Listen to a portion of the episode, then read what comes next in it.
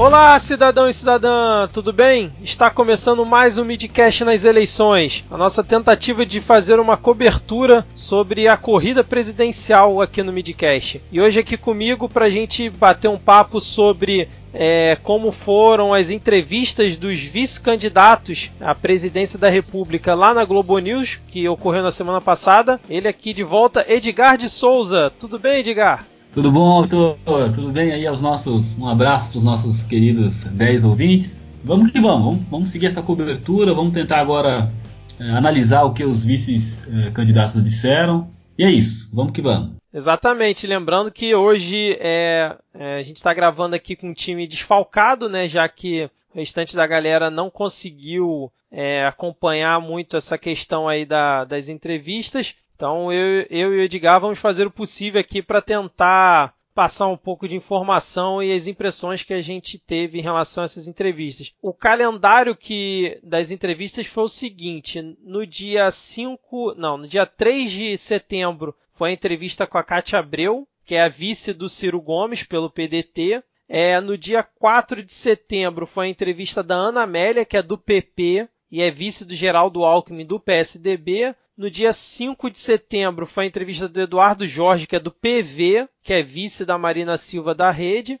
No dia 6 de setembro foi a entrevista do Fernando Haddad, que é do PT, que agora é o candidato oficial, né? Foi, a gente está gravando aqui no dia 11 de setembro e o PT finalmente, né? Finalmente parou com essa ideia de Lula candidato e oficializou aí o Fernando Haddad como candidato oficial do PT e a Manuela Dávila como vice, mas no dia da entrevista lá na Globo News ele ainda era considerado vice, né? E no dia 7 de setembro rolou a entrevista do general Hamilton Mourão, que é do PRTB, que é o vice na chapa lá do Jair Bolsonaro. Então a gente vai tentar seguir aqui na sequência de como foram as entrevistas, né? É, vamos começar aqui falando então pela Cátia Abreu, e aí a gente vai tentar dividir cada análise em mais ou menos ali em três tópicos, né? Primeiro é falar sobre as polêmicas que rolaram ali na, nas entrevistas, depois a gente fala um pouco sobre como foram as propostas de, de cada um, né? Como é que eles conseguiram explorar.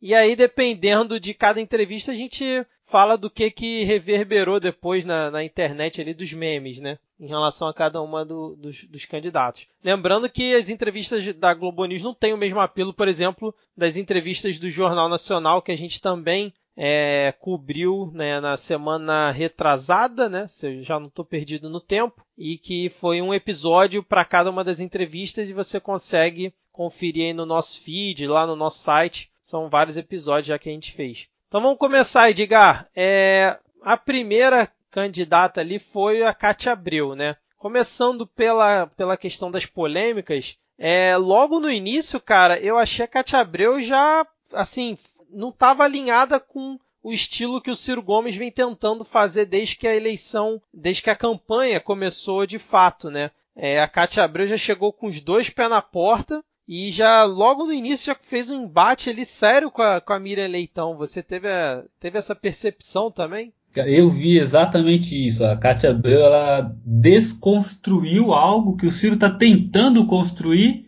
já há um tempo. Né? O Ciro tem esse, esse ar de coroné, de, enfim, uma grande crítica ao Ciro, grande crítica que a gente ouve é, sobre o Ciro Gomes é esse autoritarismo. Ele está desconstruindo essa imagem já há algum tempo.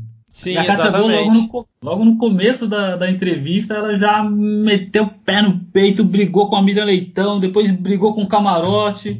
Enfim, ela é, do meio da entrevista para frente, ela foi bem. Ela conseguiu manter ali um, um tom me, melhor. Eu não sei se não pesquisei, talvez exista alguma rixa pessoal uh, com a Miriam Leitão, ou porque a Miriam Leitão sempre cutuca ela, uh, cutuca a Cátia Abreu com, com os temas mais espinhosos. E eu, eu senti assim uma, uma animosidade muito, muito forte entre as duas. É, ao passo que é, com o Fernando Dávila, acho que é Fernando, Fernando Dávila, é, ao passo que com aquele outro jornalista houve uma conversa muito mais civilizada, então ela mudava muito rapidamente, assim. Eu não sei se talvez já exista aí uma mágoa guardada que fez com que esse lado mais agressivo da Cátia Abreu fosse ficasse tão evidente. É, eu concordo, cara. E assim, eu confesso que eu não acompanho muito a Katia Abreu, assim, sem pouco da história dela. Eu sei que, por exemplo, em 2010 ela recebeu aquele prêmio, né, do Greenpeace, que é o Motosserra de Ouro, né? E, que inclusive quem entregou para ela foi a Sônia Guajajara, que é a vice do, do Boulos, né, nessa eleição. Aí quem é. quiser dar uma pesquisada aí sobre o prêmio Motosserra de Ouro que a Cátia Abreu foi ganhou aí, depois eu boto o link no, no post. Então assim, a Miriam Leitão já começou puxando mais ou menos, né, com base nesse assunto, né, perguntando o que que ela achava em relação ao trabalho escravo, né, e, a, e aquela lista das empresas que são autuadas por essa prática. E aí a, a Cátia Abreu, pô, foi totalmente. É, como é que eu vou dizer, né? Desceu do tamanho. Né? Exatamente, cara, porque ela já chegou, né, criticando, né, esse ataque que ocorre é, ali aos produtores, né? Falou que ela é, defende a, o combate ao trabalho escravo, mas ela acha errado divulgar essa lista dos autuados, porque aí não dá chance de defesa, já mostra que o produtor é culpado e tudo mais. Então já começou por aí esse embate. E aí depois disso questionaram ela em relação à questão do Ministério Público, né, do, do trabalho também, que a Cátia Abreu disse que é preciso combater a perseguição e o abuso de autoridade em algumas investigações, né? É, então o pessoal também pegou bastante nesse ponto. Ela falou que o irmão dela foi autuado por trabalho escravo, né? Mas que não tinha nada a ver e tudo mais. E aí depois eles foram para uma outra um outro ponto polêmico que é a questão das armas, né? E ela disse que ela defende o direito dos moradores da área rural é, terem armas, né, que ela classificou meio que em casos extremos, né? E ela até comentou uma situação dela que assim que ela ficou viúva, né? Porque ela, ela é dona de. Ela era casada com um cara que era da, do agronegócio e depois o cara faleceu e ela ficou viúva muito cedo, né? E aí ela até comentou na época que o pessoal falava para ela que ela tinha que ter uma espingarda, né, para poder se defender, mesmo que fosse para para atirar pro alto, alguma coisa assim. E aí ela defendeu que pelo menos essa galera, né, da, da área rural, onde, sei lá, não tem polícia perto, ou tem que milícia ou sem terra, né, ali no combate, ela defendeu que é, é, seja liberado, seja flexibilizado, né, o porte de arma para essa galera. É, você lembra de mais algum ponto, Edgar, em relação a, a questões polêmicas que pegaram no pé lá da Cátia Abreu? Porque o formato da Globo News foi muito no formato que foi com os presidenciáveis na primeira entrevista deles, né? Que era assim, sei lá, quase dois terços da entrevista era com polêmica, aquela coisa meio inquisitória e tentando extrair alguma alguma lacração ali em relação no embate com o candidato, né?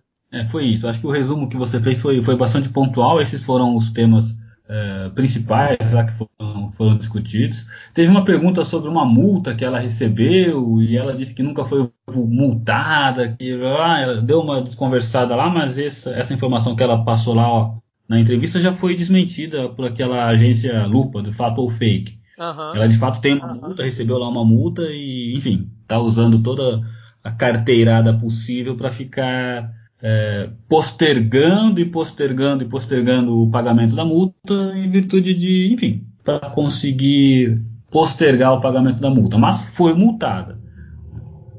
E, e que não, não, não havia sido multada. É, aí quando, quando, se, quando questionada sobre a, a, lista da. O questionamento foi: algumas empresas são uh, multadas por trabalho escravo, né? são identificadas que nessas práticas uh, lá daquelas fazendas, principalmente no interior do interior, lá no meio do mato, uma fazenda com um monte de trabalhadores em situações é, análogas à escravidão.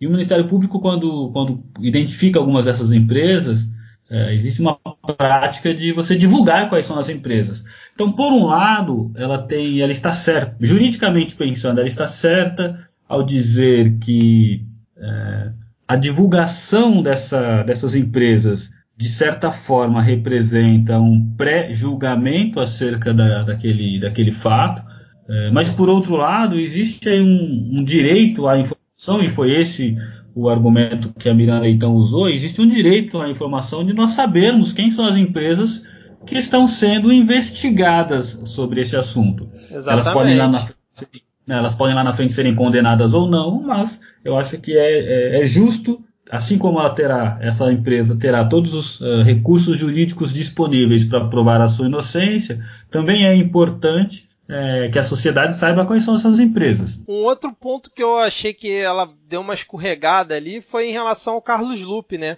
Que o pessoal ali da, da Globo, né, tanto fizeram isso com o Ciro no Jornal Nacional, como agora com a Cátia Abreu, perguntando do Lupe, né? Mas, pô, vocês realmente têm total confiança no Carlos Lupe? E ela endossou o que o Ciro já tinha falado em outras entrevistas e falou que é, os, eles têm confiança no, no Carlos Lupe, mas eu achei que ela deu uma escorregada porque ela falou assim: eu não sei no que isso pode interessar o povo brasileiro. O povo brasileiro nem sabe quem é o Carlos Lupe. Como assim, Cátia Abreu? Pô, isso Como interessa profundamente, né? Exatamente. Principalmente, principalmente, depois do Ciro Gomes dizer que não apenas tem a confiança cega no Carlos Lupe, a gente já discutiu isso aqui, Sim. ponto de vista, eu acho que, acho que ele vai se arrepender algum dia de ter falado isso, mas não apenas por ele ter dito que tem confiança cega, e sim por ele dizer que o Carlos Lupe poderá escolher o cargo que quiser sim. dentro do governo, no eventual governo Ciro Gomes. Então, Cátia Abreu, nos interessa muito saber quem é Carlos Lupe e em que maracutaias ele está e se está envolvido.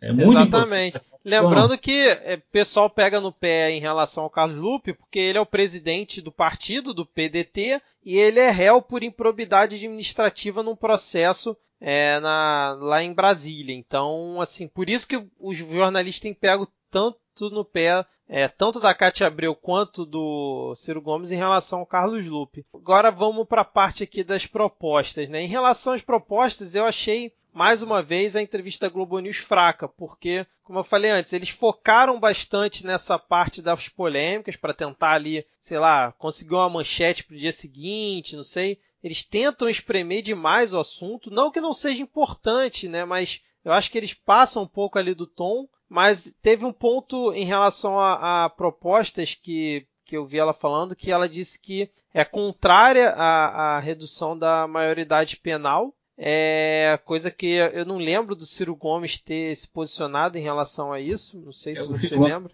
Ciro Gomes é contrário também. É, então, é, teve isso. E assim, de propostas eu, eu não vi ela, ela conseguir ali explicar muito, o pessoal também é, questionar muito ela. Teve ali uma, uma parte em relação a impostos, que aí ela até saiu por uma tangente, né? Porque talvez não seja muito a área dela, diferente do Ciro, né? O Ciro consegue explicar ali de forma concreta em relação à redução de impostos. É, eu não lembro, eles, eles, comentaram sobre a questão da Previdência?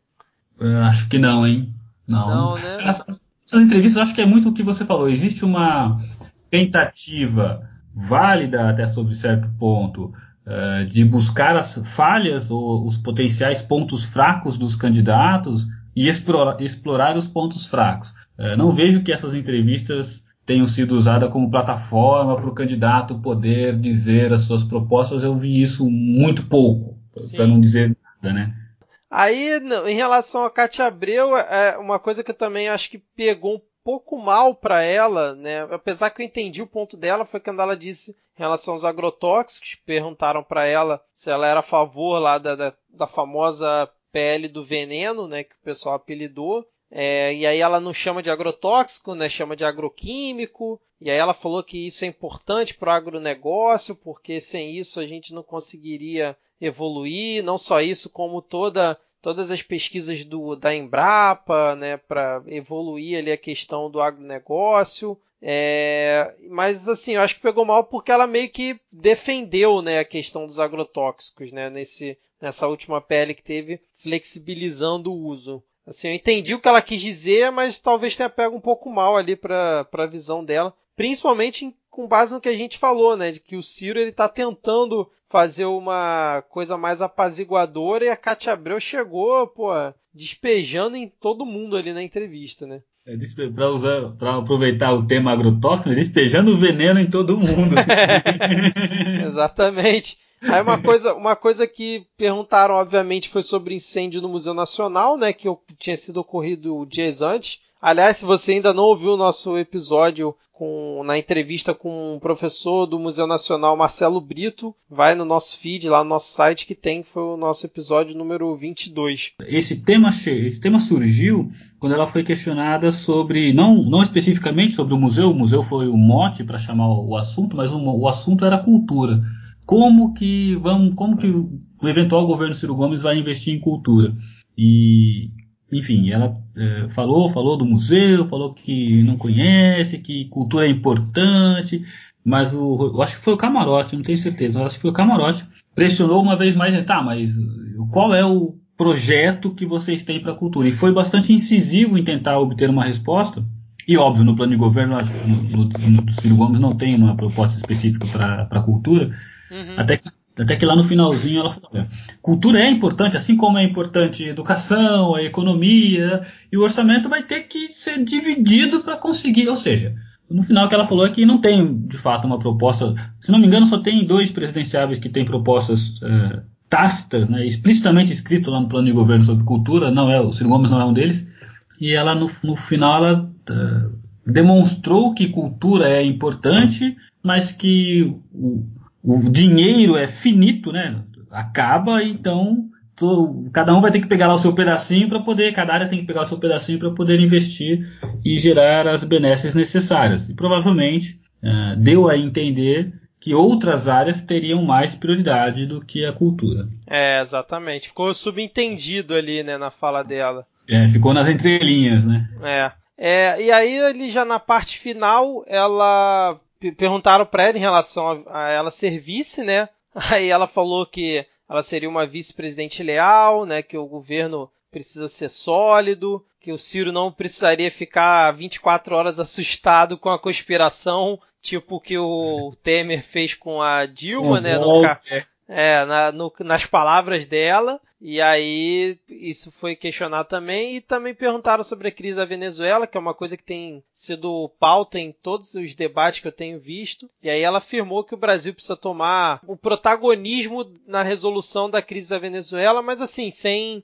é, sem intervir. É, sem intervir, mas sem explicar muito como seria esse tal protagonismo, né? Mas ficou uma coisa meio genérica. E assim, é, pelo, é. Que eu, pelo que eu me recordo, não, não vi mais nenhum ponto importante aqui para comentar sobre a Cátia Abreu, não. Não, acho que foi isso mesmo.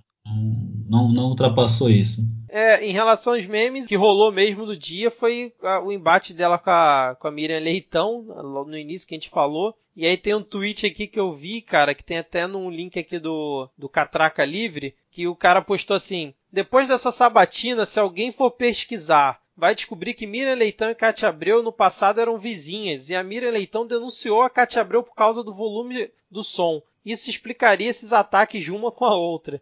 É mais ou menos isso, né, cara? Explicado. certeza que alguma coisa tem, porque ou uma perseguição, ou, a Cátia Abreu se sente perseguida, porque a Miriam Leitão é uma jornalista bastante incisiva, mas alguma coisa tem, cara, porque era muito evidente, assim, ela virava pra, pra Miriam Leitão já, já tirando o sapato e atacando o sapato. Aí virava para um outro repórter que não.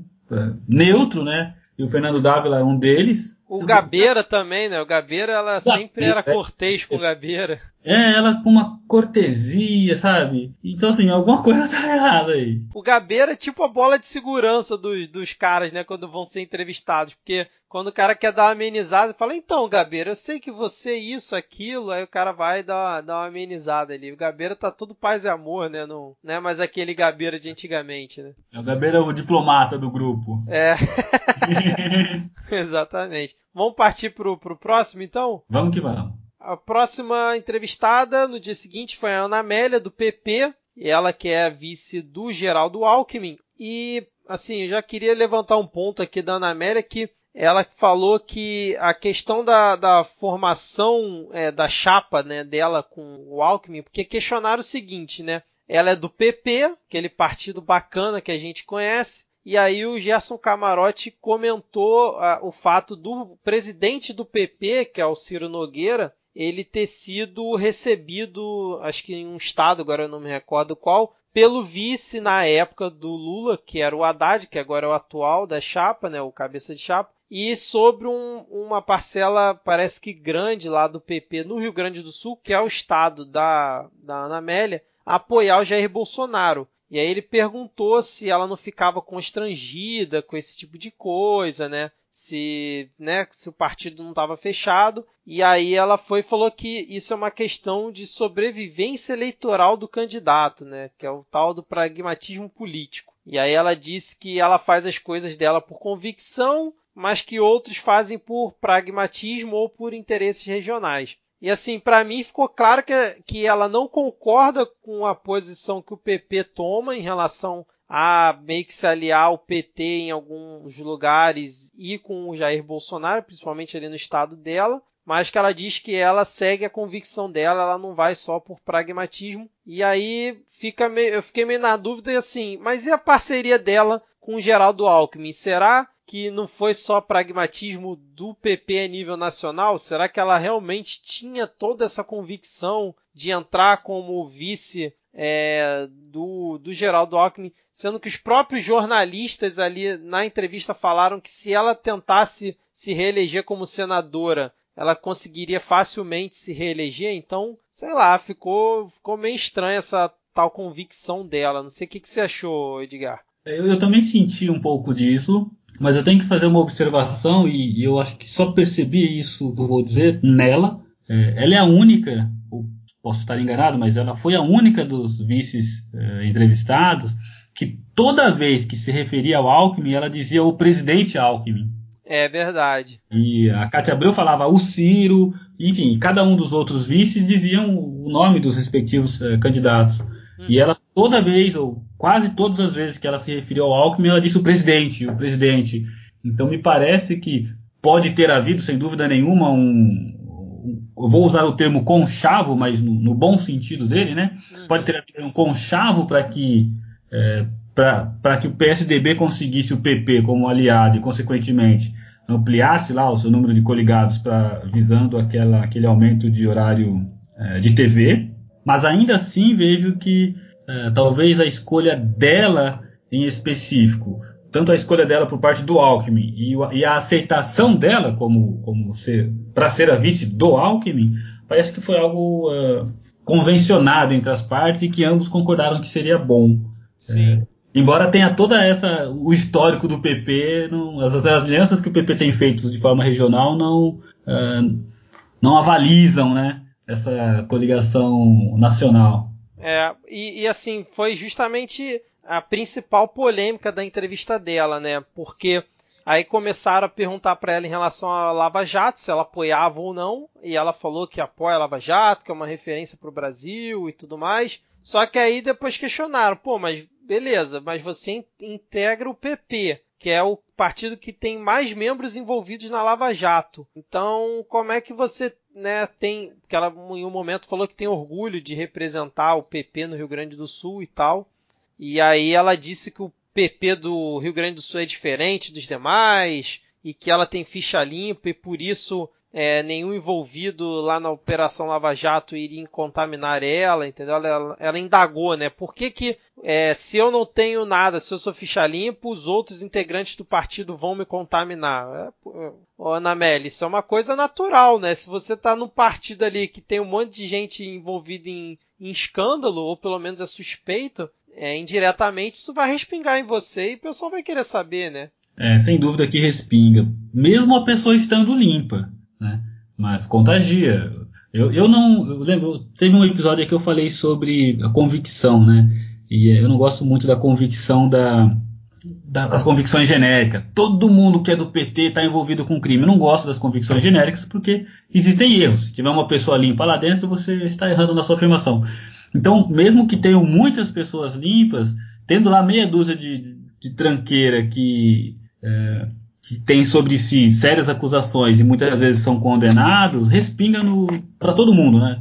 E aí depois, é, em relação a polêmicas, em, com a Ana Amélia eu, eu, não lembro de ter tido mais nenhuma.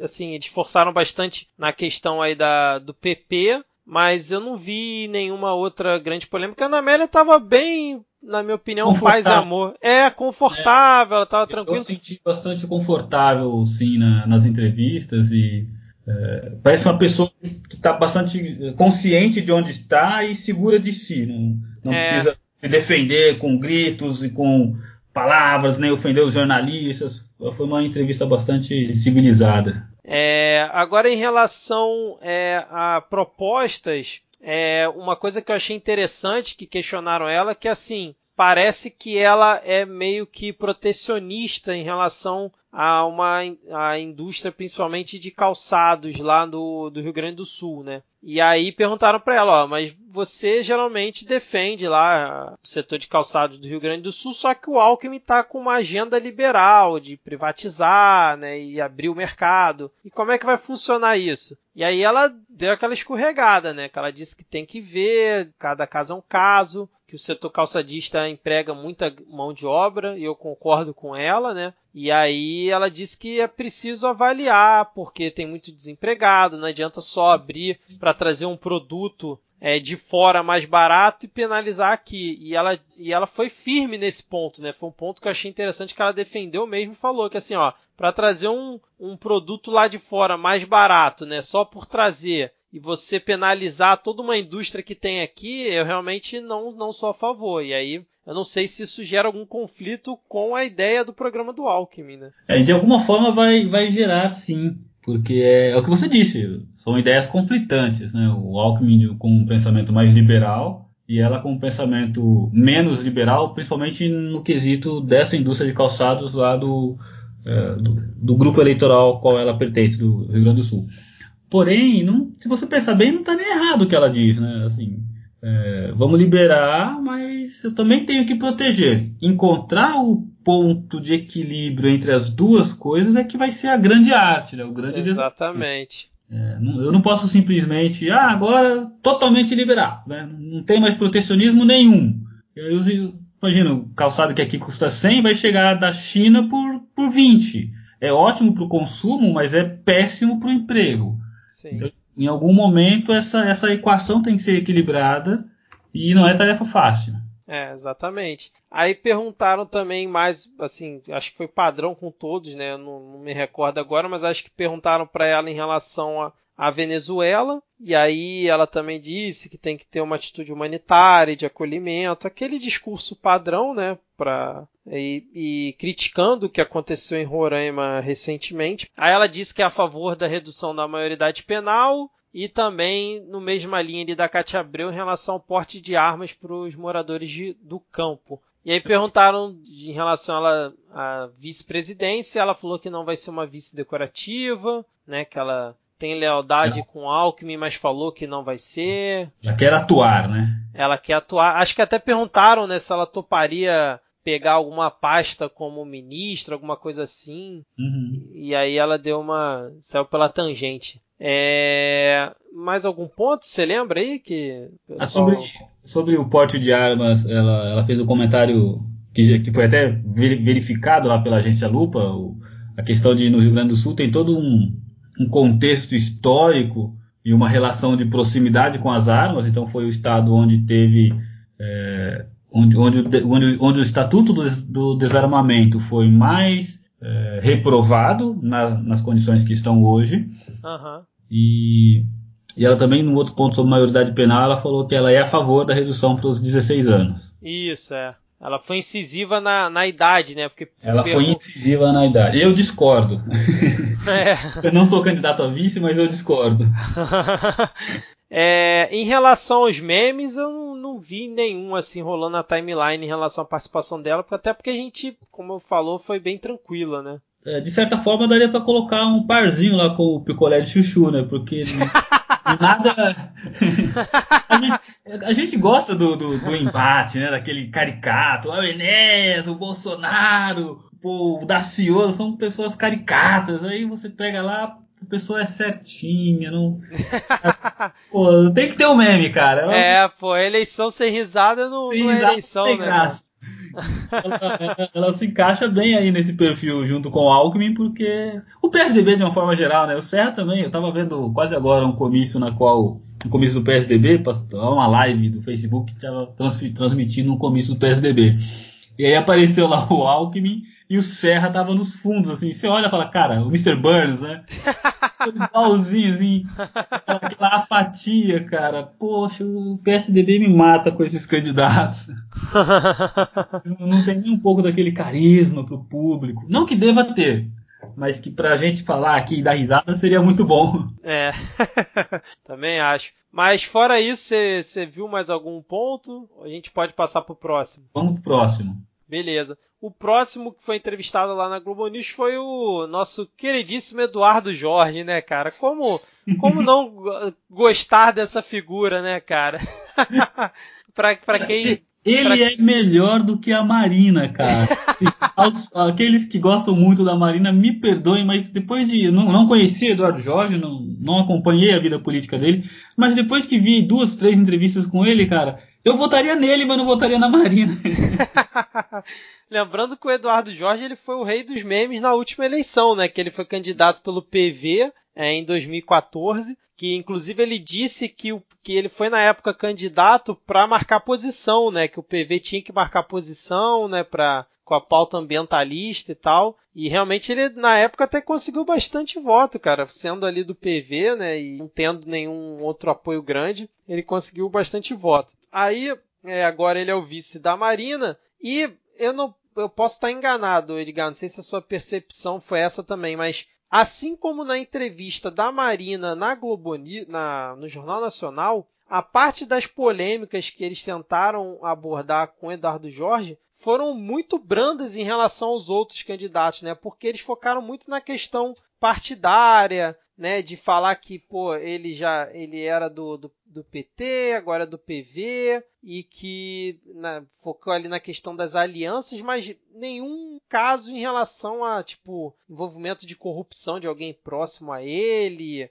ou algum outro fato sério. Foi muito nessa, nessa linha polêmica, mas sem né, ser muito incisivo, né? Não sei o que, que você achou. Ela percebeu mesmo, ou porque não encontraram nada, né? Talvez tenham procurado e não tenham encontrado, uh, ou porque simplesmente assim, é, um, é, um, é, uma, é uma coligação que está, embora ainda em segundo, acho que agora em terceiro lugar, uma coligação que não vai conseguir chegar ao segundo turno. É bem pouco provável que eles consigam chegar ao segundo turno. Então não, não cutucaram muito. Né? Não, não cutucaram muito não. Foi uma entrevista bem, bem leve mesmo. É, né, nesse... E ele fala muito, né? Isso, era isso que eu ia falar agora. Vamos, vamos fazer, vamos continuar. Não, eu tenho só dois pontos, meia hora para explicar dois pontos. É verdade. agora já. Não, não, não, ainda é o primeiro, vou chegar no segundo. Então ele, ele. Eu acho que ele roubou a cena de uma forma muito saudável. Assim. É, porque realmente, cara, ele, ele falava demais, cara. Sim, todas as respostas dele, ele, pô, dava uma volta enorme para explicar uma coisa. Contava é, a história. É, até no final ele até brincou, né? Não, não sei se vocês conseguiram perguntar tudo e tal. porque ele realmente perdia muito tempo no, na, nas perguntas e nos temas, né? Assim, no início tava me parecendo um pouco engraçado, mas depois começou até a me irritar um pouco, né, em relação a essa Eduardo demora Jorge, nele. Eduardo Jorge, o que você acha sobre a volta da CPMF? Veja bem, no começo era Adão e Eva. o cara vai de, de Gênesis ao Apocalipse para explicar, entendeu? É então verdade. bastante tempo. Exatamente. É, perguntaram para ele porque ele é um cara, ele é, ele é médico, né, de formação e ele foi é, secretário de saúde, acho que na época em São Paulo, e teve ligado é, em relação a projetos do SUS, né? Ele inclusive falou que quando ele era deputado, o projeto dos genéricos, né, na época da lei dos genéricos, foi dele, né, na época do governo do Fernando Henrique. Então focaram muito nessa questão é, da, da essa questão da saúde pública, né? Inclusive, foi um dos pontos que tentaram pegar uma divergência que falaram, ó, a Marina é não é a favor do aborto, mas ela é a favor que faça um plebiscito para você, para a população definir. E aí ele contou até de experiências dele, né, do, do passado, quando ele era médico, ele presenciou várias mulheres, né, tentando, é, procurando o aborto, até mesmo laqueadura na época que ainda não era permitido, né, procurando de forma ilegal. E ele falou que realmente existe ali 95% de alinhamento entre ele e a Marina, mas algumas coisas realmente divergem. Um desses pontos é o aborto. E, e question... eu, eu, achei ótimo, desculpe interromper, mas eu achei ótimo a forma como ele encerrou esse assunto. Porque depois de dar toda a explanação e dizer que o que ele pensa, o que, que a Marina pensa, e dizer que aí os, os 5% de, de desentendimento, ele disse o seguinte: na questão do aborto, a Marina assim como o Papa tem uma, uma, uma posição e eu tenho outra. foi muito, foi Ele jogou legal. o Papa no meio, né, cara? Jogou o Papa no meio, cara. Foi muito legal. Ai, ai, mas é, esse, acho que esses foram os principais pontos é, de, em relação à polêmica é, que tentaram fazer com ele, né? É, na questão das propostas, você já até comentou em relação à CPMF para mim não ficou muito claro se ele era a favor de ter um novo imposto para poder é, focar na saúde, né, o, reverter a arrecadação para a saúde. Para mim não ficou muito claro. É, eu, assim, o Eduardo Jorge foi aquele cara nice guy de sempre, né? Assim, pessoal ali no, no né? é, o pessoal levou na boa, no Twitter vi muita gente falando assim, pô, o Eduardo Jorge é aquele cara que com certeza sentaria num, num bar para trocar uma ideia com ele, beber uma cerveja, porque deve ser muito engraçado, né? Pô, imagina, cara, ele, eles são já engraçado pra caramba e já fala demais. Imagina bêbado, cara. Exatamente. Mas aí ele também falou que é, defende a questão da reforma da Previdência, reforma trabalhista e tributária, que inclusive na da Previdência, cara, ele deu uma volta enorme para tentar explicar o ponto dele. Os caras já estavam ali nervosos. Mas ele no fim ali deu, deu uma explicação dele em relação como é que ele acha que deve funcionar a transição ali da, da reforma da Previdência, porque parece que quando ele era deputado, ele, ele redigiu uma proposta, né, lá em 92, se eu não estou enganado. No, 92. E é, ele, no... ele enfatizou bastante que o que estão tentando fazer agora é aquilo que ele já escreveu nessa proposta de 92. Isso. Se ela tivesse sido aprovada lá em 92, a transição de um modelo para o outro, você teria 20 anos para fazer a transição. Então seria muito mais suave. Uhum. Eu disse, olha, tanto o Fernando Henrique quanto o Lula implementaram algumas das coisas que eu já vi escrito lá em 92, mas que a grande mudança tem que ser feita agora. Só que agora você não tem mais tanto tempo, porque já está explodindo essa bomba que se chama a né, Previdência. Então ele deu a entender que haverá uma, um possível governo deles, é, da Marina e com o Eduardo, Eduardo Jorge. Então no possível governo deles, haverá alguma alteração no regime previdenciário não detalhou qual, talvez esse detalhe. Imagina, só para dizer que teria, ele demorou duas horas. Se fosse é. uma semana de programa só cuidar de Jorge. É, mas deu a entender que essa transição deve ser um pouco mais dura do que, do que as pessoas pensam. Então pode ter aí um algo meio traumático, né? É, exatamente. Mais algum ponto? Ele falou que também é a favor da legalização das drogas, né? Mas isso é uma coisa já que ele já fala há bastante tempo. É. O aborto de... também. É, eu não lembro de nenhum outro ponto, porque, como a gente falou, né, essas entrevistas da Globo News são focadas muito pouco em perguntar qual é a proposta do candidato ou da chapa para o país, né? Vai muito mais em coisas pontuais e tentativas de, de polêmicas. Né? Isso aí. É, ah, uma coisa que eu achei engraçado quando ele falou que a estratégia dele é, é derrotar o Bolsonaro no primeiro turno para ir para o segundo e que é um mantra que ele faz desde janeiro, que ele acorda de manhã e pensa derrotar o Bolsonaro no primeiro turno e enfrentar as forças do Lula no segundo. É, tá convencido de. sabe qual é o caminho, né? Pode até não conseguir chegar lá. É, é uma projeção minha, eu acho que não vai conseguir, mas tá, tá firme no propósito. Isso é bom. É, exatamente. Assim, ele foi acho que um único candidato daquele fato ou fake da, da Globo News, da Globo News não, do G1, que não, não tinha nenhum fake, né, cara? É isso mesmo. Ele, sim, pelo menos as coisas que ele fala, você concordando ou não, assim, tem uma linha certa de, de raciocínio, né? É, vamos pro próximo. Em, em, épocas de candidato que nem linha de raciocínio tem, o cara tem uma linha certa de raciocínio, pô, já fez. é uma linha demorada, mas é, né? É uma linha longa.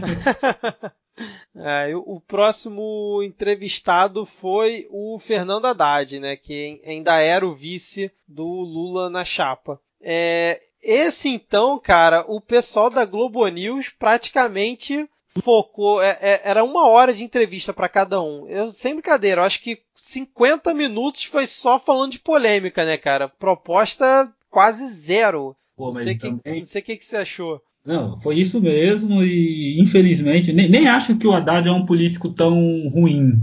Não acho isso não. Ele foi prefeito aqui de São Paulo e acho que teve um governo, para não dizer positivo, pelo menos não foi negativo, como outros que a gente já teve.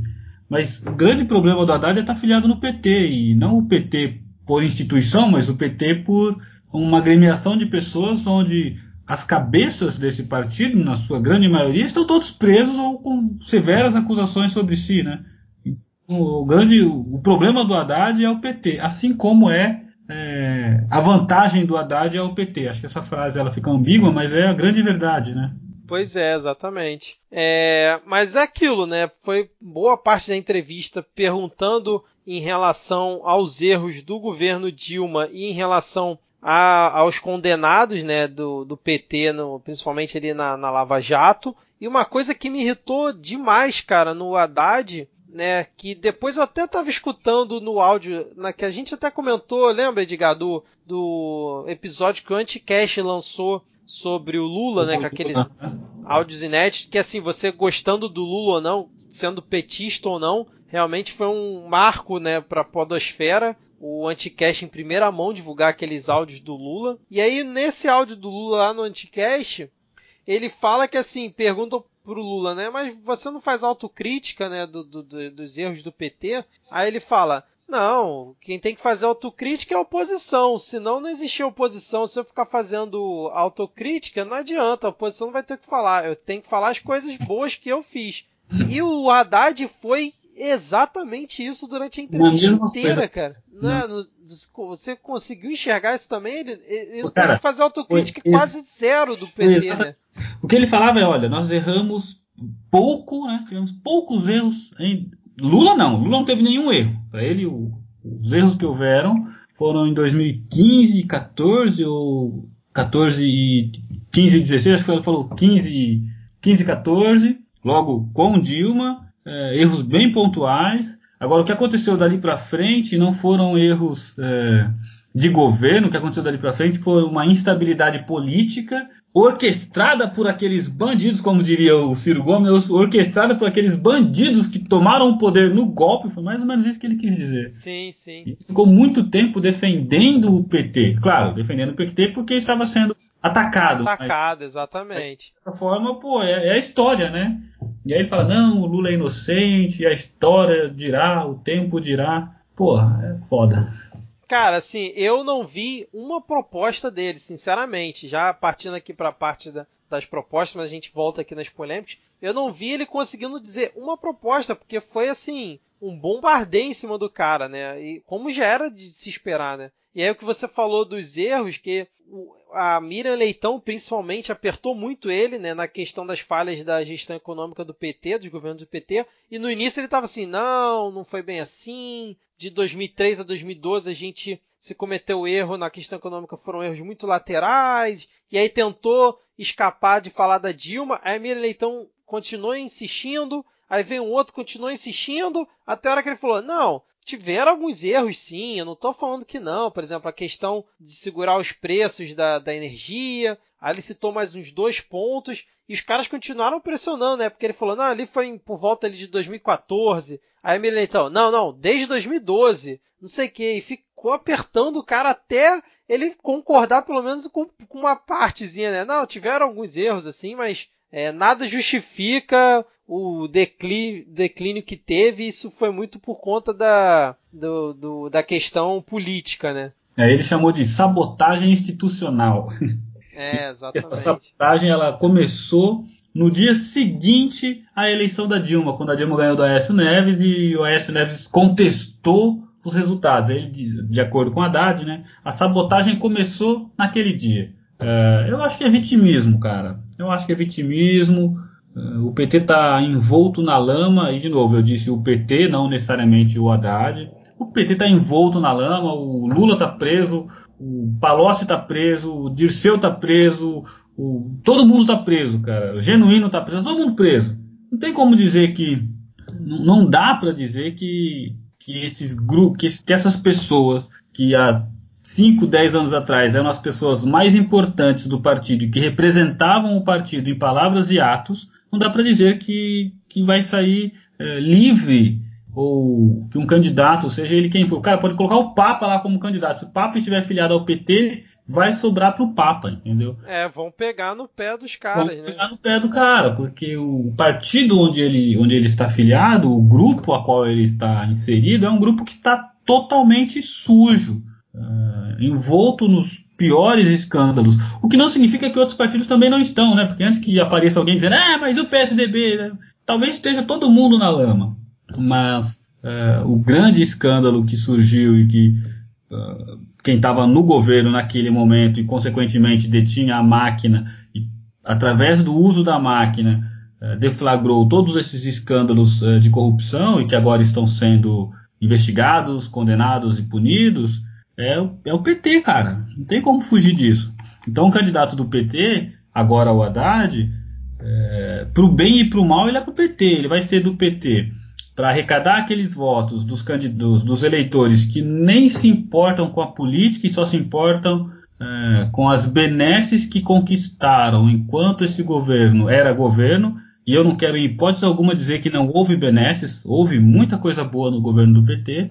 É, então, existem aqueles eleitores que são completamente cegos, que dizem: não importa o quanto roubou, é, eu, eu consegui conquistar algo mesmo é, com todo esse roubo que aí ocorreu. Então, em virtude desse algo que eu consegui conquistar, eu vou continuar votando nele. Tem esse tipo de eleitor e então o, candidato do PT, o Haddad, ele ganha esse eleitor e perde aquele eleitor que é crítico que não vota nunca mais no PT, não importa quem seja o candidato, ou pelo menos nas próximas 5, 6 eleições não tem nenhuma perspectiva de votar no PT. Sim. Então, pro bem e pro mal, cara, é o candidato do PT, é aquele cara que vai ser crucificado.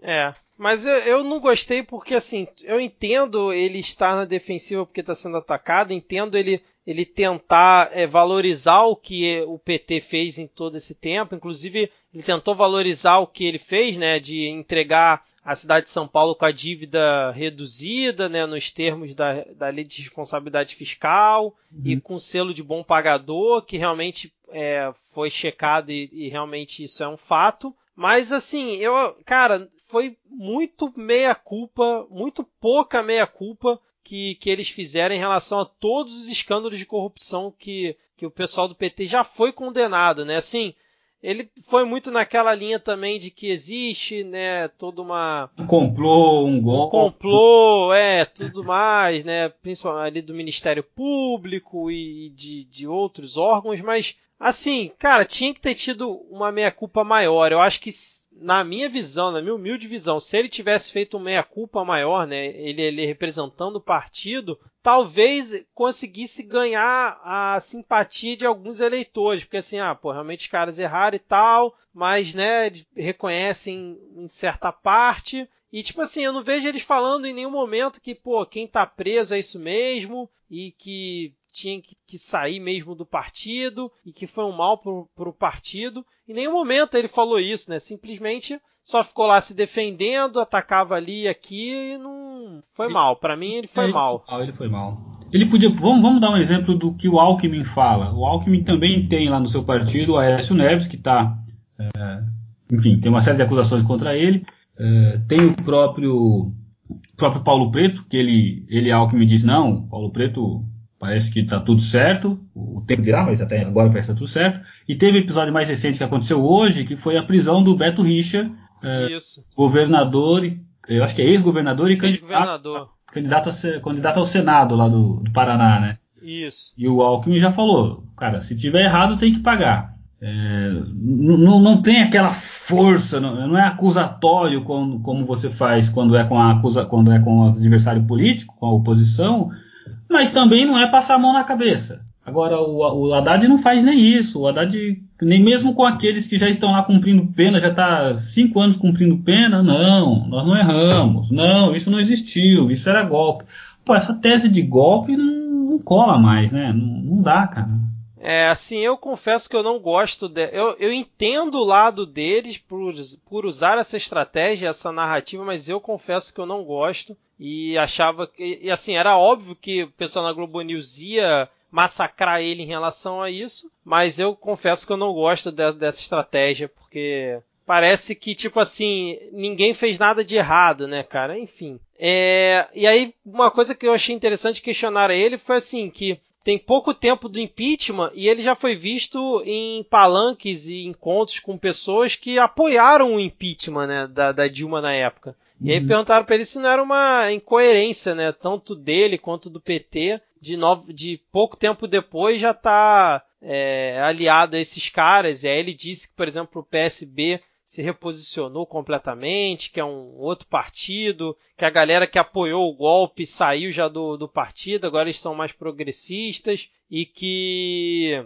é, a, a galera que tirou a Dilma achou que o plano né, ia dar certo, né, de, do Brasil melhorar, e o plano de, deu água, e que alguns já estariam arrependidos, mas saiu pela tangente, né, em relação a esse ponto. Pois é, e daí a gente vê o, a coerência lá da Ana Amélia quando ela fala é, é, ela já é um pouco diferente. Ela fala, não, as pessoas votam pelas suas próprias convicções. É diferente de dizer, não, aqui a pessoa votou, mas ela achava uma coisa, mas agora mudou, ela acha outra coisa.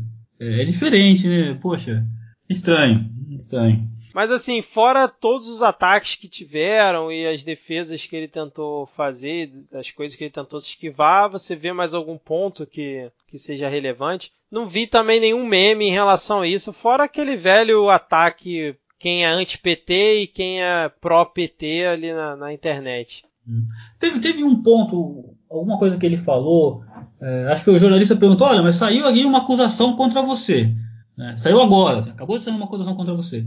E ele falou algo com, com o qual eu não posso discordar, foi assim, é, em épocas de eleição, eu até falei isso quase agora, né? Em épocas de eleição, cria-se muitas, uh, muitas notícias e eventualmente surgem uma série de denúncias Pô, teve três anos, quatro anos para fazer denúncia. Não, a denúncia não, não, saiu. A denúncia só aparece agora, 15 dias da eleição.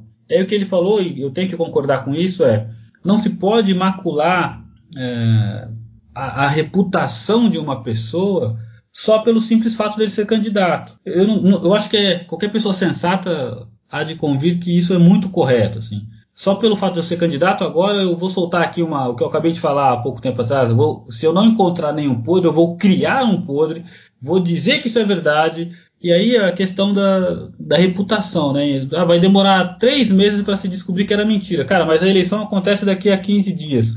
Qual o tamanho do dano daquela mentira é, frente a um processo eleitoral? Uh, o quanto isso vai impactar. Então acho que ele foi bastante sensato e, e tem que concordar com ele quando ele disse que ele, ele, até usou o Alckmin como exemplo. Ele falou assim: eu não posso concordar que surja algo que seja contra ou contra mim ou contra o Alckmin, que é um adversário político, mas que nitidamente seja falso. Assim, não, não posso há 15 dias, duas semanas da eleição, três semanas da eleição, trazer uma informação completamente é, construída a fim de é, destruir a reputação daquele candidato com um simples objetivo eleitoreiro. Então, eu gostei dessa, desse posicionamento dele. É verdade, isso aí eu concordo com você também.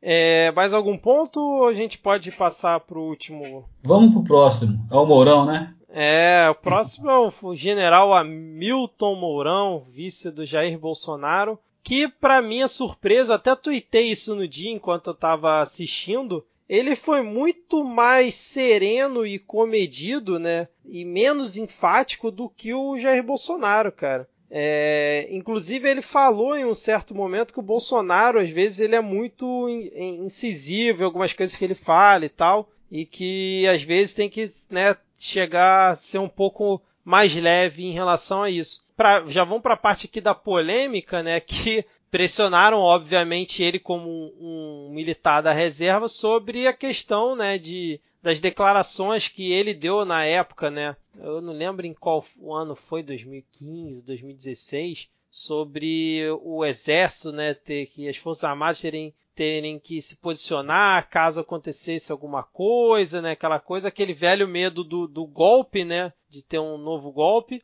E aí, depois de tanto pressionarem ele ali, principalmente o Merval, ele disse que na hipótese de uma anarquia, pode ser que haja realmente um, um autogolpe do presidente com apoio das Forças Armadas, né? Foi o gran, acho que o ponto alto da entrevista que foi logo no início, né? O que, que você uhum. achou, Edgar? É, eu acho que ele acabou falando isso por estar sendo muito pressionado. É, numa leitura como, numa leitura do todo da entrevista, não me pareceu, posso estar enganado, a pessoa, o cara ganha, o Bolsonaro ganha, três meses depois entra uma ditadura, né? Então posso estar enganado. Mas não me pareceu, na, na análise do todo da entrevista, que eles sequer acenam para essa possibilidade. Mas a, mas a, frase saiu sem dúvida nenhuma, porque os, os repórteres ficaram lá insistindo, insistindo, insistindo, e o que ele falou foi que na hipótese de uma total anarquia, onde a população está. O que ele quis dizer foi, cara, se estiver rolando uma guerra civil aqui dentro, o exército vai ter que interferir. Eu entendi o que ele quis dizer, mas as palavras soaram muito, muito fortes. Claro, até porque qual é o conceito de anarquia para ele, né? Isso não fica é. muito, fica meio vago, né? É, são essas palavras vagas que, que causam um pouco de medo. Exatamente. É, eu fiquei realmente impressionado porque ele, ele consegue articular infinitamente melhor as que palavras e as propostas do que o Bolsonaro, é inacreditável. Pô, então assim, ó, o Mourão está para o Bolsonaro, assim como o Eduardo Jorge está para a Marina, entendeu? Pô, mas a Marina ainda consegue articular, ela tem ali uma linha de raciocínio, cara. O Bolsonaro é, é meio ah, triste em algumas coisas. E o Mourão, cara, ele soube, inclusive, quando perguntaram para ele da questão da Venezuela, ele fez todo, conseguiu fez toda uma explicação histórica, né? Desde a época em que tinha lá a ditadura, que o Chaves com apoio do exército, deu o golpe, tomou o poder. Ele deu toda uma explicação que até para quem não conhece foi interessante, né, cara? Indagaram ele também sobre a questão do Brilhante Ustra, né, que foi lá o cara que comandou o Doicode e foi até condenado por tortura. E aí porque o, Bolsonaro ele exalta muito o Ustra, né? Fala que é o livro de cabeceira dele, e o Bolsonaro exalta o cara. E aí o, o Mourão vem com a seguinte frase, né, cara? Meus heróis não morreram de overdose. E Carlos Alberto Brilhante Ustra foi meu comandante e era tenente quando eu era tenente em São Leopoldo. É, excessos foram cometidos? Excessos foram cometidos, mas heróis também matam. Isso foi muito forte, né, cara? O, o, tanto que a galera ficou em silêncio logo depois, né, os jornalistas, né? É, isso foi. Mas, poxa, eu não posso concordar com ele, mas tem, mas tem um cabe uma ressalva, né? Quando ele acabou de falar isso, eu lembrei de uma cena do, do Poderoso Chefão, onde a, aquele filme da máfia italiana e tal, e tem uma cena que logo no comecinho o a Kay, né? Acho que não, acho que é Kay o nome da, da esposa dele, do, do rapaz lá, enquanto jovem ainda. É, ela faz alguma, alguma menção de ah não, mas olha só esses terroristas aqui, esse pessoal da máfia, eles matam as pessoas. É, e, é o, e, o, e o Godfather lá, o poderoso chefão, ele pega e fala assim, poxa, mas o presidente mata pessoas. E ela fala, não, você está sendo ingênuo. E ele responde, Kay, quem que está sendo ingênuo aqui? Né? E aí, aquele, aí rola aquele mesmo silêncio que os jornalistas fizeram, assim, peraí, quem que está sendo ingênuo aqui? Um pouco mais à frente da entrevista do, do Mourão, ele fala o seguinte, é, eu acho que quando confrontado com a questão da Venezuela, alguma coisa em algum momento desse, acho que ele traz o exemplo do Haiti, é, que ele fala que um militar é, não tem. Na verdade, acho que é quando está sendo, quando foi questionado sobre a intervenção do Rio, ele fala, ele fala isso. Ele fala assim, olha, o militar é, das Forças Armadas, ele não está preparado para esse tipo de confronto lá dentro da comunidade, com pessoas passando. Ele está preparado para um outro tipo de confronto. Ele está preparado para o confronto onde, se ele vê um nesse nesse contexto, um inimigo com um fuzil na mão, ele vai atirar para matar o cara. Né? Então é outro tipo de confronto. E aí, durante essa, essa frase, esse, nesse contexto, ele pega e fala assim: é, as Forças Armadas atuarem dentro do próprio país é muito complicado, porque acontece aquilo, e aí faz menção a aquelas torturas lá do. que deixou todo mundo perplexo. Né? E eu acho que eu concordo com ele nesse ponto específico, quero deixar bem claro é, que as Forças Armadas atuarem dentro do próprio país gera uma situação muito complicada, cara. Porque no, dentro do seu próprio país você não tem inimigo. Né? Teoricamente não tem, né? Porque... Não tem inimigo. O traficante lá, o blá blá blá, não tem nada a ver com Forças Armadas, cara. É, eu não estou fazendo apologia ao crime, não estou falando que tem que passar a mãozinha lá na cabeça do traficante, eu estou falando que talvez usar forças armadas é, contra o crime do dia a dia pode ser o traficante, mas pode ser o carinha que acabou de roubar ali o mercadinho com uma, uma de brinquedo e dentro do mercado ele pegou lá do caixa 150 reais. Então eu não posso ter essa, eu não posso ter esse poder é, letal contra todo e qualquer crime. E as Forças Armadas não estão preparadas para não usar um poder letal, eles estão preparados para usar o poder letal, porque é, foram treinados para uma guerra, né? uma situação extrema. Então fica, fica muito.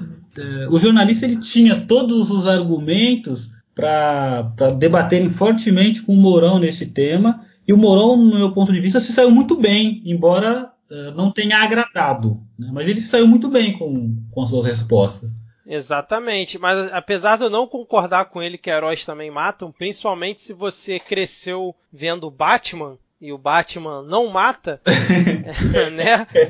E, e, tipo assim, esse negócio de herói mata, herói é quem, porra, consegue com salário mínimo criar uma família e nem por isso o cara tá matando, mas enfim. É, um, um, ponto que você tocou aí de que ele saiu bem, eu achei que isso foi a tônica, acho que da entrevista inteira. Não, não tô dizendo que eu concordo com as coisas que ele falou e muito menos que eu votaria na chapa. Mas assim, considerando o senso comum, né? Se você, vamos lá, despido da questão de você saber que ele é o vice do Bolsonaro e tudo que o, que o Bolsonaro fala, todas as, as asneiras, enfim. Se você fosse parar para assistir o cara dando entrevista ali pro jornalista e falando sobre os temas que ele falou, ele me pareceu que saiu muito bem, assim, de todos os entrevistados, até inclusive na parte das polêmicas, ele se saiu melhor do que os outros, sempre mantendo o tom de voz, sempre tentando explicar da melhor forma, com, com um bom, uma boa retórica.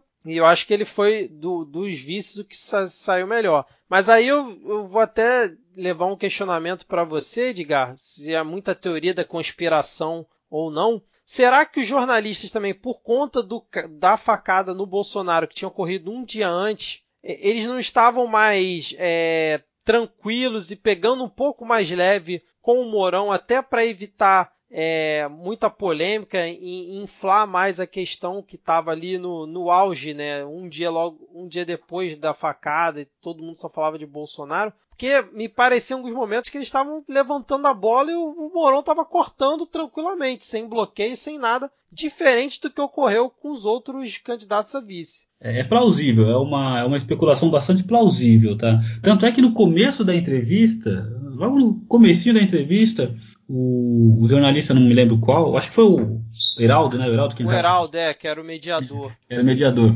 Logo no começo da entrevista, ele, ele falou que, olha, nós entrevistamos aqui ontem o Haddad, que é candidato, a, que é vice, mas que a gente sabe que amanhã ou depois será o próprio candidato. E hoje a gente entrevista você, que também é um candidato, que também é vice na chapa com Bolsonaro, mas que Bolsonaro uh, sofreu aí esse atentado e está lá numa situação bastante, bastante complicada. Então eu acho que com essa frase talvez já tenha trazido um pouco da tônica no sentido de que olha, nós estamos todos fragilizados com esse acontecimento, então vamos apertar, mas vamos apertar pouco. Uhum. E esse apertar pouco deu espaço. Ele, uma pessoa, ele, o Mourão, uma pessoa muito articulada, aparentemente uma pessoa muito inteligente. Exatamente. É, conseguiu se sair, no meu ponto de vista, bem assim das, das entrevistas, das tentativas de, de saia justa com algumas frases eh, muito fortes, com as quais eu não concordo, com outras mais brandas, mas conseguiu sair bem. Assim. Eu acho que ele foi muito bem. Né?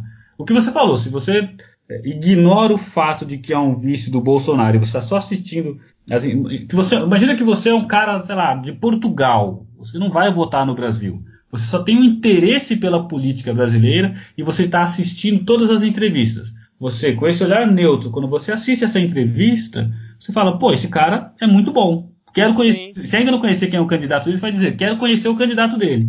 E aí você vai ter uma grande decepção. Exatamente. Exatamente, é essa percepção que eu tive também, cara.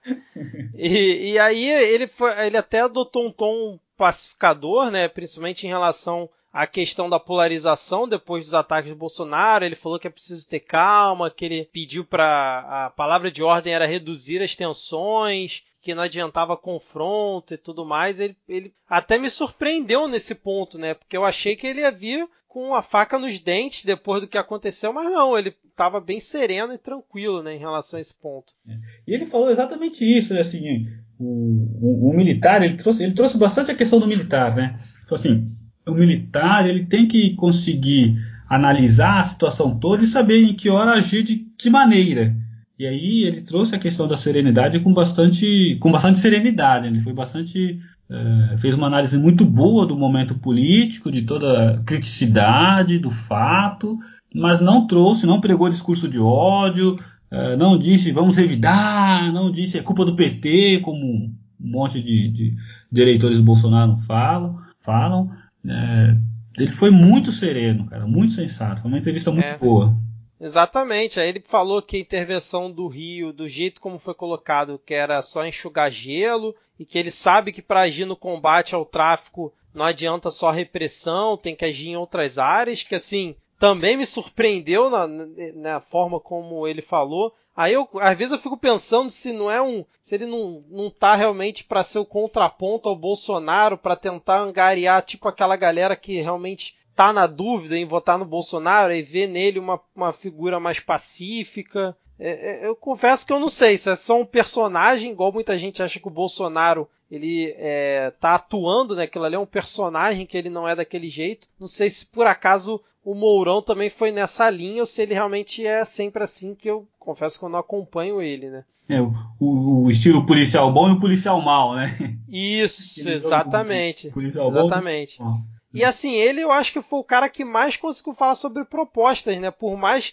Inclusive, ele, como vice, conseguiu falar mais so sobre propostas da chapa do que o próprio cabeça de chapa, que é o Bolsonaro. Uhum. Ele, ele explanou muito melhor, né? Falou ali da questão dos militares na reforma da Previdência, que inclusive falou que os militares já vêm de forma gradativa diminuindo os custos. Que aí depois a agência Lupa checou e, e viu que não é isso. Era falso, parece... né? que era falso, que parece que cresceu 20 e tantos por cento no período lá é, que ele falou. Mas aí ele falou da questão das privatizações, que ele não concordava que a Petrobras devia ser totalmente privatizada. Ele foi e, e, também teve a questão da Venezuela que eu falei antes, que ele falou que a gente tem que receber, né, os nossos amigos venezuelanos e ter uma, uma, um viés humanitário, sendo que o Bolsonaro é meio contrário a isso, né? Que o Bolsonaro já falou que dependendo do caso tem que fechar a fronteira e que não dá para receber todo mundo porque a gente já tem nossos problemas. O, o Mourão já foi numa outra linha, né? Acho que para tentar agradar uma outra parte.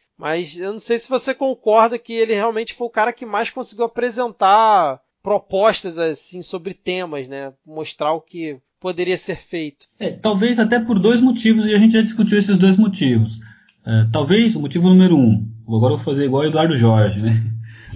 Número um, talvez o fato do, de, de, ter acabado de acontecer o acidente lá com o Bolsonaro e aí por isso Uh, os jornalistas pegaram menos no pé dele, foram mais brandos nas, uh, nos questionamentos. E aí, número dois, talvez o fato dele, da, dele, da figura General Mourão, não ter sobre si grandes acontecimentos para serem questionados. Né? Teve uma outra palestra que ele falou lá a questão da, da, da anarquia, do, do golpe, é, que se os estados falhassem, é, se os governos, não os três poderes, se os poderes falhassem em conseguir é, soluções, o exército teria, as forças armadas teriam que dar uma solução, então tinha uma ou outra frase forte dele que gerou polêmica, mas falar isso também não tinha muito que ou não encontraram, ou encontraram e abrandaram por conta do, do recente episódio com Bolsonaro. Então ele teve mais espaço para falar de propostas. O, o, cenário completamente oposto ao cenário do, do Haddad, que era to, tudo ataque, né? Para ele não, não tinha, não tinha tanto ataque para ser feito, então ele conseguiu ter tempo para falar aí das, das, propostas. Foi bem legal. É, questionaram ele em relação, você falou de polêmica, quando ele falou que, é, num discurso que ele fez, né, que parece que o negro é ligado à malandragem e o índio à indolência, né? Isso. Que, que a malandragem seria oriunda do africano. E aí questionaram ele também, e aí ele tem, deu uma ensaboada geral ali para tentar justificar o injustificável, na minha opinião. e aí falou que o Brasil é plural, que é uma mistura e tal, não sei o quê. Saiu pela tangente e pra mim não, não explicou o que ele quis realmente falar na, naquela, naquele pronunciamento dele que foi acho que no sul, né? No, tu lembra como é que ele falou em relação a, a esse ponto? Ah, ele falou que o índio, que o índio, é, que o índio era insolente. É, ele trouxe algumas características pejorativas é, do índio, do negro Acho que eram de três personagens, cara. Tinha mais um. E aí o que ele disse agora na, na entrevista, ele tentou amenizar essas coisas todas e até trouxe o fato dele também ser lá um mestiço, com traços é. indígenas. É. e a Miriam Leitão foi bastante incisiva ao dizer que as suas declarações são muito fortes e as coisas que você fala para amenizá-las continuam reforçando a tese que a tese de preconceito, do preconceito embutido, né, do preconceito imbuído na frase. Com certeza. Mas não, não enfim, não ficaram pressionando muito esse assunto. É, mas eu acho que foi isso. Eu acho que no, no geral a participação dele, apesar dele ser o vice de quem é e apesar de todas as polêmicas dele, eu, eu considero que a participação dele foi boa no fim das contas. Foi, foi. Eu acho uma participação excelente. É isso. Mais alguma coisa para a gente comentar aqui para os nossos 10 ouvintes sobre as sabatinas que ocorreram na Globo News? Não, eu acho que encerro por aqui. Essas são as minhas considerações. É, Considerações finais, candidato. um minuto, né? 45 segundos. É, eu quero mandar um abraço aí para os nossos 10 ouvintes.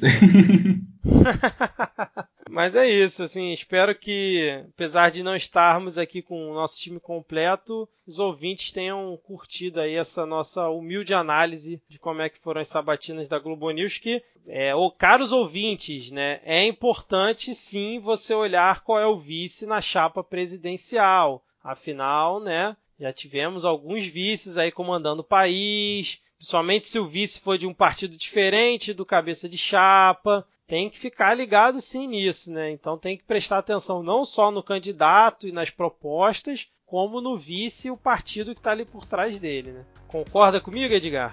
Em gênero, número e grau, né? Depois não adianta reclamar dizendo que não, eu não votei nele. Votou sim. é, tá junto. Exatamente. A fotinha Aparece dele tá lá na urna. Os dois também. lá na urna. Exatamente. É isso então, vamos fechando por aqui e em breve a gente volta com mais um episódio do Midcast nas eleições. Fechado, Edgar? Fechado, um abraço. Beleza, valeu gente, abraço e se você gostou do episódio, manda aí um feedback pra gente, seja no nosso e-mail, podcastmedia.gmail.com, no nosso Twitter ou no nosso Instagram, que é o arroba podcastmedia, ou sinal de fumaça, sei lá, dá um jeito aí se você tiver algum feedback para mandar pra gente e espero que você continue ouvindo os nossos próximos episódios. Vamos dar tchau para os ouvintes, Edgar. Valeu, tchau, tchau. Tchau, tchau, tchau, até mais.